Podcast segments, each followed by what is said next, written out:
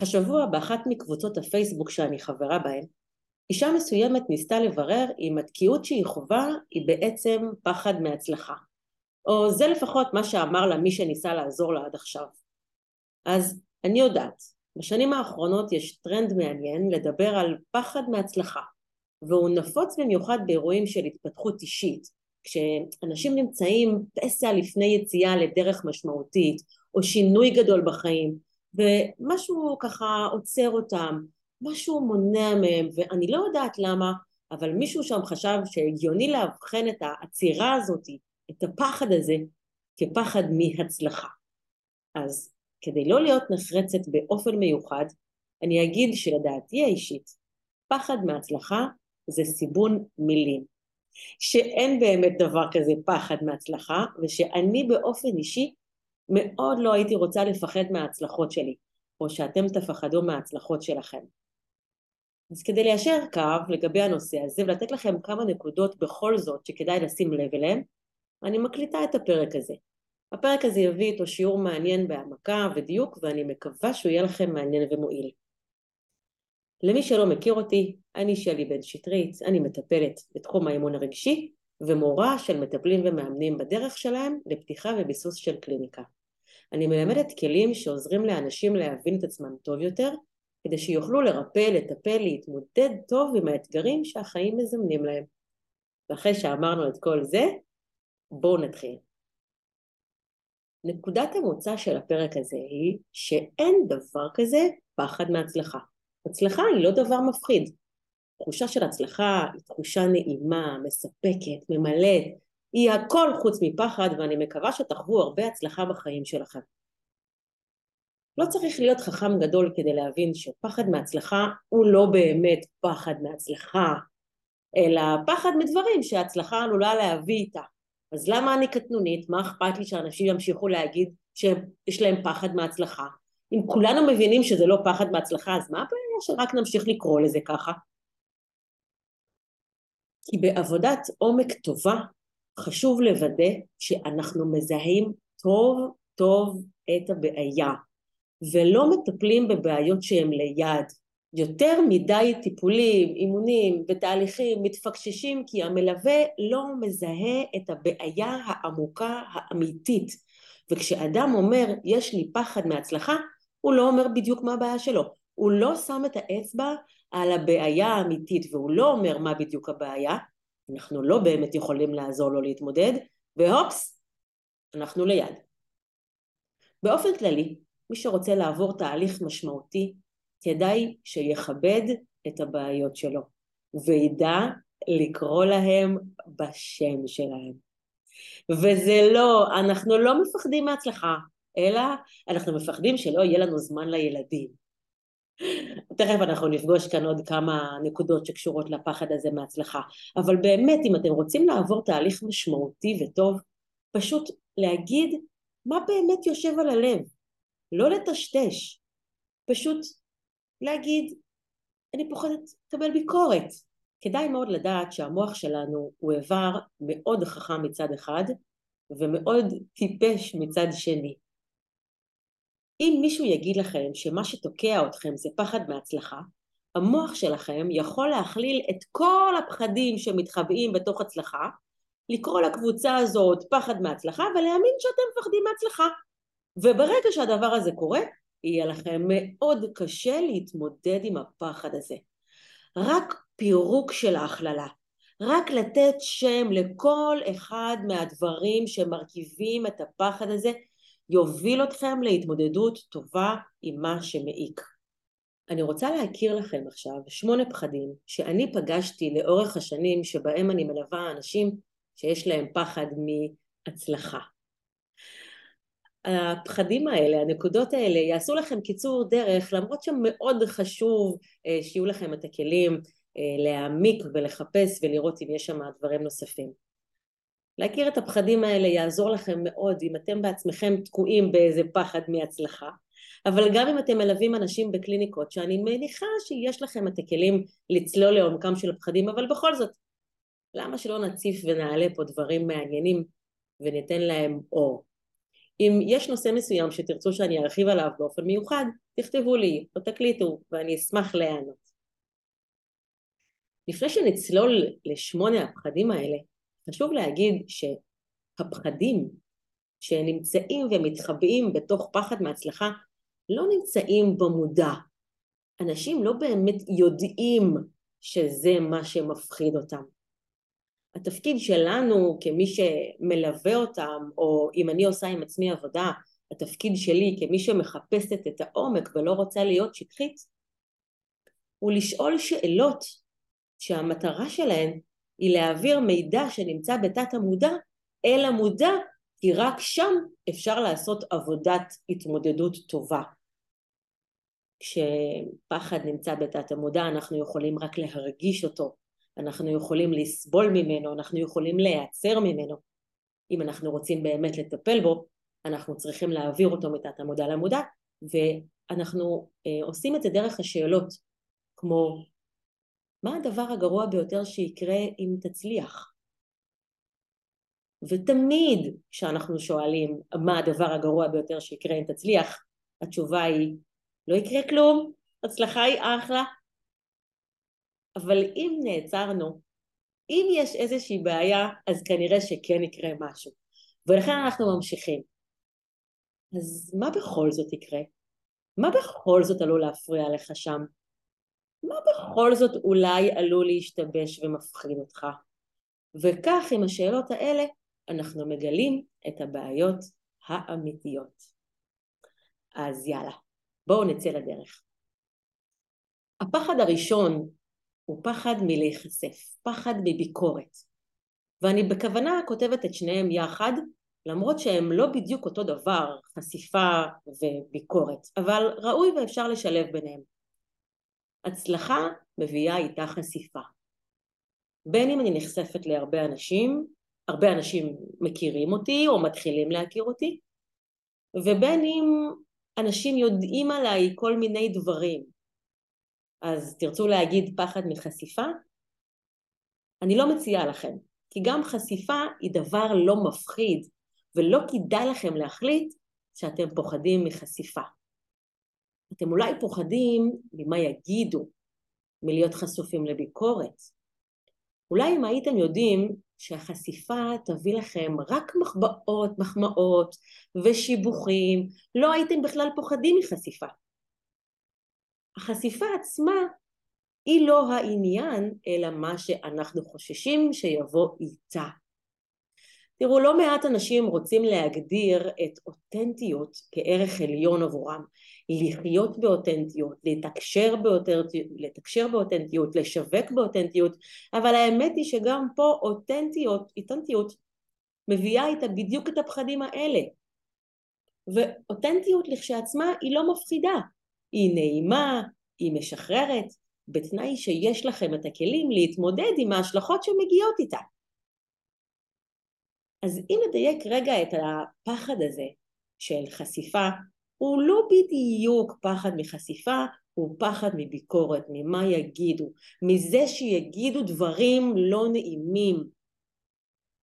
ועד שאני לא אגיד לעצמי בדיוק מה מפחיד אותי בעניין הזה, מה בדיוק אני מפחדת שיגידו? מה בדיוק אני מפחדת שיגלו? עד שאני לא אשים את האצבע בדיוק, בדיוק, בדיוק, אני לא אוכל למצוא את הכלי המדויק שיעזור לי להתמודד עם הדבר הזה. יש לנו בתחום האמון הרגשי כלים מעולים להתמודד, להתמודד עם פחד מביקורת, להתמודד עם מה יגידו, פרספקטיבות מעולות להתמודד עם מצבים שבהם אנשים חושבים אחרת ממני או מבקרים אותי, אבל רק לקרוא לילד בשמו כדי שנוכל באמת לעזור לאחרים ולעצמנו. הפחד השני שמקופל ככה היטב בתוך הפחד מהצלחה זה פחד שאני אפגוש צרות עין של אנשים. כל מיני נשמות טובות שיהיה להם קשה עם זה שמצליח לי. וכן, כן, כן, בבפנים של הבפנים יש לא מעט אנשים שקשה להם להתמודד עם תגובות של קנאה. ולמה כל כך קשה לנו להתמודד עם תגובות של קנאה כשאנשים אחרים מקנאים בנו? כי ברוב המוחלט של הפעמים אנשים לא באים ואומרים יואו איזה כיף לך, אני כל כך מקנאה ורוצה גם. ברוב המוחלט של הפעמים בני אדם מביעים קנאה בדרכים די גואליות. מכיוון שרוב בני האדם לא יודעים להתחבר טוב לרגש קנאה, הם גם לא יודעים לתקשר טוב את הרגש הזה שלהם, ומה שיוצא להם זה לא, נראה לך שאני רוצה קליניקה כמו של שלי? מסכנים הילדים שלהם, לא רואים אימא. או אני לא מתכוון לגבות 400 ש"ח למפגש בקליניקה, אני מתכוון לגבות 200 שקלים. 400 שקלים זו חזירות. או תשמעי לי, מרבה נכסים, מרבה דאגות, מי צריך כל כך הרבה נכסים? או בואי חמודה, אל תספרי לי על הדיאטה הנחמדה שאת עושה, אין מצב שאת לא מקיאה את כל מה שאת אוכלת. קנאה זה רגש מקסים, שאם מתחברים אליו בצורה טובה, הוא יכול להיות סמן איכות להשראה והתקדמות. אבל קנאה נהיית ירוקה כשאדם מאמין שאין לו את היכולת להשיג או לקיים את הדבר הזה שנמצא מולו. ואז במקום להגיד אני לא יכול, או אני לא יודע איך, או אני מפחד שזה לא מגיע לי, הוא מקטין את החשיבות של הדבר או את האדם שהצליח להשיג את זה. וזו לא הקטנה עדינה, זו הקטנה אגרסיבית וקצת תוקפנית, כי אחרת איך נוכל להמשיך את היום שלנו ולהרגיש טוב עם עצמנו? אז מקטינים. בכל אופן, הצלחה מביאה איתה פחד מתגובות של קנאה. ומי שמבין את זה יודע גם איך לקיים תעופה עצמית מבלי לצאת מתנשא. ועל זה הקלטתי פרק בפודקאסט שבו אנחנו ממש לוקחים אנשים ביחד איתנו לתעופה עצמית. התמודדות טובה עם תגובות של קנאה היא לזהות שמה שיש פה מולי זה כרגע קנאה. לעמוד מהצד, לא להתערבב רגשית בתוך המסר, פשוט לזהות שלמישהו פה קשה עם זה שיש לי משהו, שאני השגתי משהו. ואם זיהיתם את זה, ניצלתם. אם לא זיהיתם את זה, בהצלחה לכם, זה לא יהיה נעים להתערבב שם. אבל אם זיהיתם את זה ואתם יכולים לראות שזה לא קשור אליכם ולהצלחות שלכם, אתם אולי יכולים להושיט שם יד למישהו ולעזור לו, לפתוח לו את הדרך ולראות איך גם לא זה יכול לקרות. פחד מספר שלוש.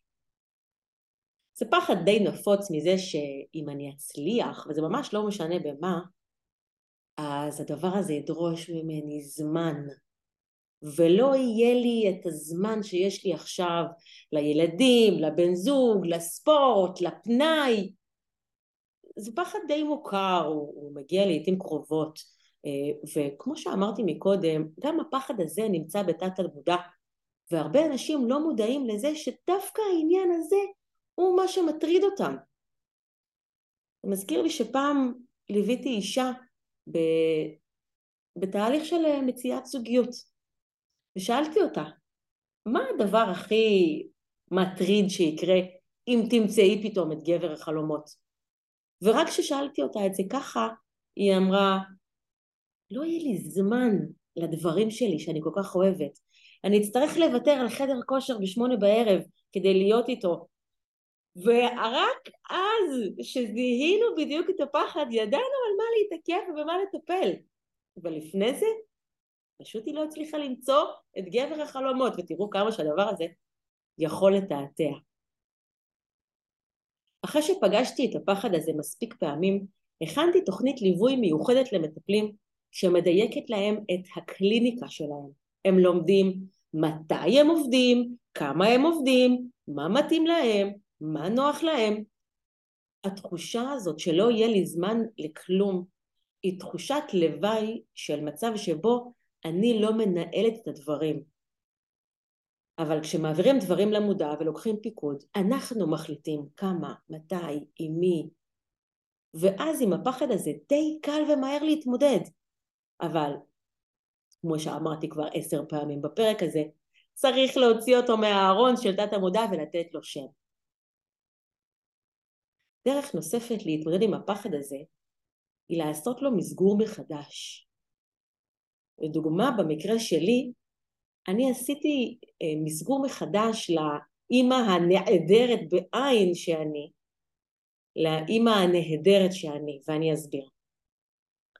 כשרק התחלתי ללמד, ורציתי מאוד להתמסר לתחום הזה של אני מורה, ו- וזה גם בגלל שזה מאוד עניין אותי וריתק אותי, אבל גם בגלל שהיו לי המון פחדים להתמודד שם בגזרה הזאת, וידעתי שכשאני מלמדת רק פעם בשבוע, זה לא מספיק כדי להתמודד עם הפחד, אני צריכה את זה לעיתים יותר קרובות, את השיעורים יותר צפופים, כדי שאני אוכל לעשות עם עצמי את התהליך של ההתמודדות עם הפחד בצורה טובה.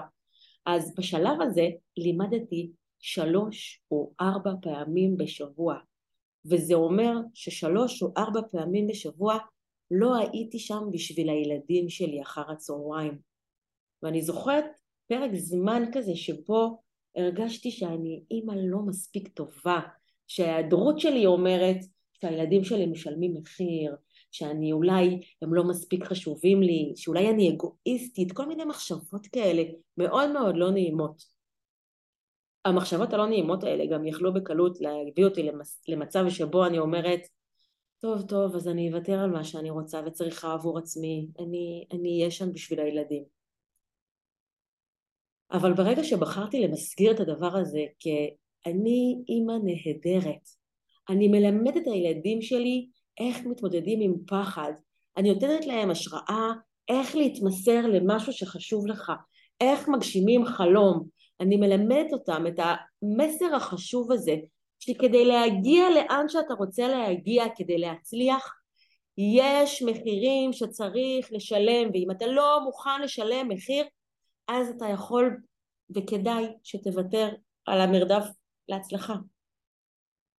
וגם לימדתי אותם שהם יכולים להסתדר, הם יכולים להסתדר לבד, הם יכולים להסתדר ביחד, הם יכולים להסתדר בלעדיי. ופתאום כשהסתכלתי על זה ככה גיליתי שאני אימא נהדרת ולא נהדרת, אבל לא הייתי מגיעה לשלב הזה ולהתמודדות הזאת אם לא הייתי יודעת להגיד שמה שמפחיד אותי זאת ההרגשה הזאת שאני אהיה אימא לא מספיק טובה.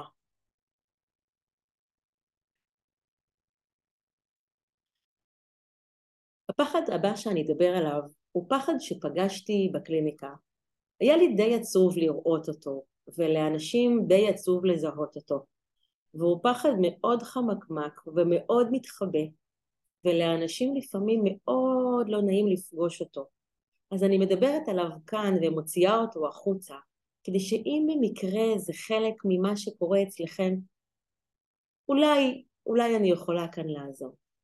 וזה הפחד שאם אני אצליח יותר מבן זוגי, יהיו לזה השלכות על הזוגיות שלי, או על הביטחון העצמי שלו או שלה. ותראו, זה לא פחד מהצלחה, זה פחד לחבל בזוגיות, זה פחד לערער את מה שיש לי, וזה פחד שהוא מציף לי אמת שמאוד לא נעים לפגוש אותה, אבל מאוד חשוב לטפל בה. גם כי אם אני לא אטפל בה אני לא אוכל להצליח בדברים שלי, אבל גם כי הפחד הזה מעיד שמשהו לא טוב קורה במערכת היחסים שלי. אני לא ארחיב על איך עובדים עם הדבר הזה, אבל היה לי חשוב כן לספר לכם וככה להדליק איזושהי נורה אדומה שגם הדבר הזה מתחבא בתוך פחד מהצלחה.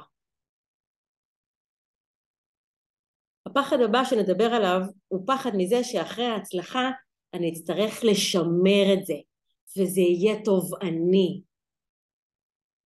והפחד הזה הוא פחד מוכר והוא נמצא בחבילה של מי שמאמין שהצלחה היא דבר שקורה בן לילה. שהצלחה זה נקודה חד פעמית בזמן שהגענו אליה ואז צריך לשמר. אבל האמת היא שהצלחה איכותית היא הצלחה שעוברת דרך הרגליים.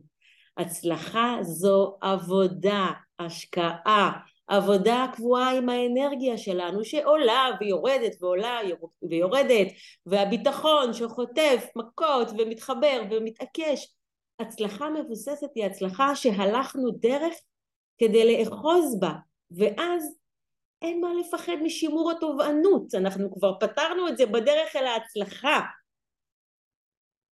אם הפחד שלכם הוא מהתובענות אני מציעה לכם לחזור אחורה להגדרות של ההצלחה ולראות אם אתם לא בטעות מכוונים את עצמכם להצלחה אה, שהיא כזאת מין חד פעמית כזאת, נקודתית כזאת, וזאת הצלחה מהסוג הזה שכשהיא כבר מתקיימת, למוח מאוד קל להגיד,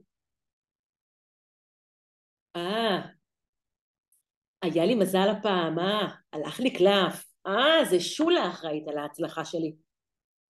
וכל מיני תחושות כאלה שלא נותנות לנו להתחבר טוב להצלחה.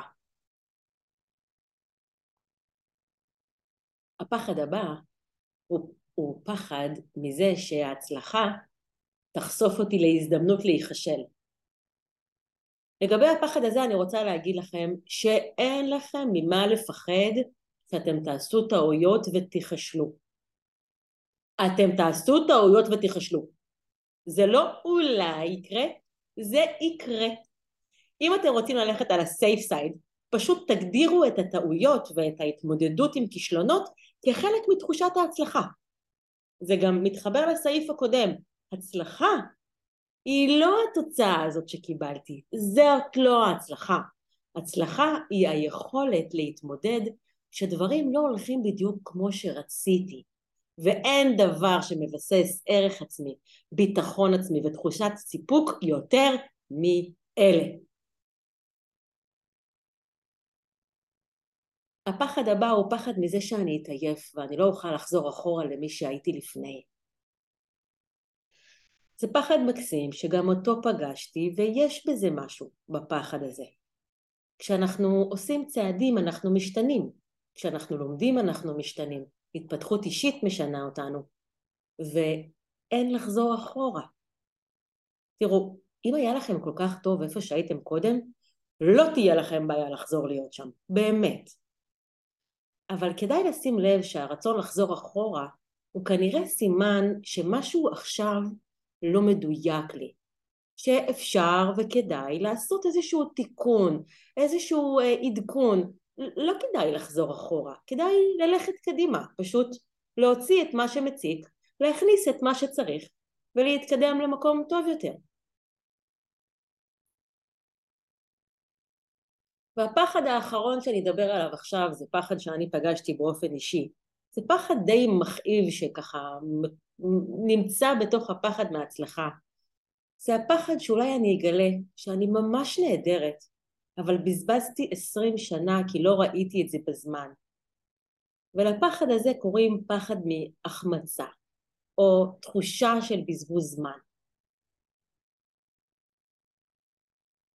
וזה ממש פחד שיכול לעצור אנשים מלהתקדם, זה פחד שגורם לאנשים להחזיק דעות שכבר לא רלוונטיות, להמשיך עם התנהגויות שכבר לא מקדמות ואפילו מפריעות, מערכות יחסים שכבר לא תומכות, או להמשיך להיות בצדקנות, שזו התנהגות די מיותרת של להמשיך להצדיק את הדברים והמעשים גם כשכבר ברור שהם לא ממש תומכים ומועילים.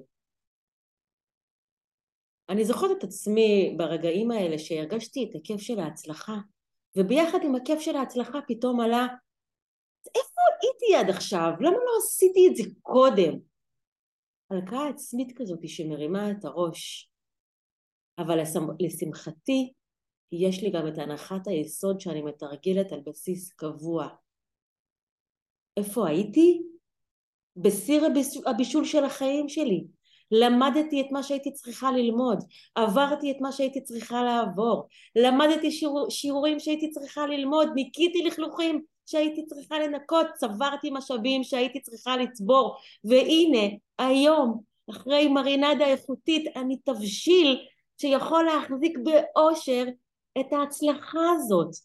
אין הלקאה עצמית, אין לתת בראש. יש פשוט לשמוח על מה שיש ועל לא כל מיני איפה הייתי יכולה להיות וחבל לי.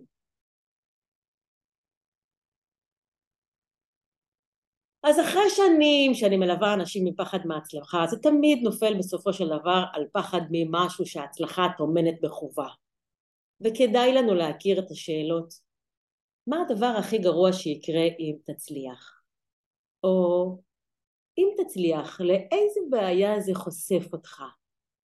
או איזה מחקרים נמצאים שם בדרך, או כשמגיעים לפסגה? סדרה של שאלות מהסוג הזה יגלו לכם הכל ויחסכו לכם את הניסיון לפתור בעיה שלא באמת קיימת ובזבוזי זמן ויקחו אתכם להשקיע בפתרון של הבעיות האמיתיות.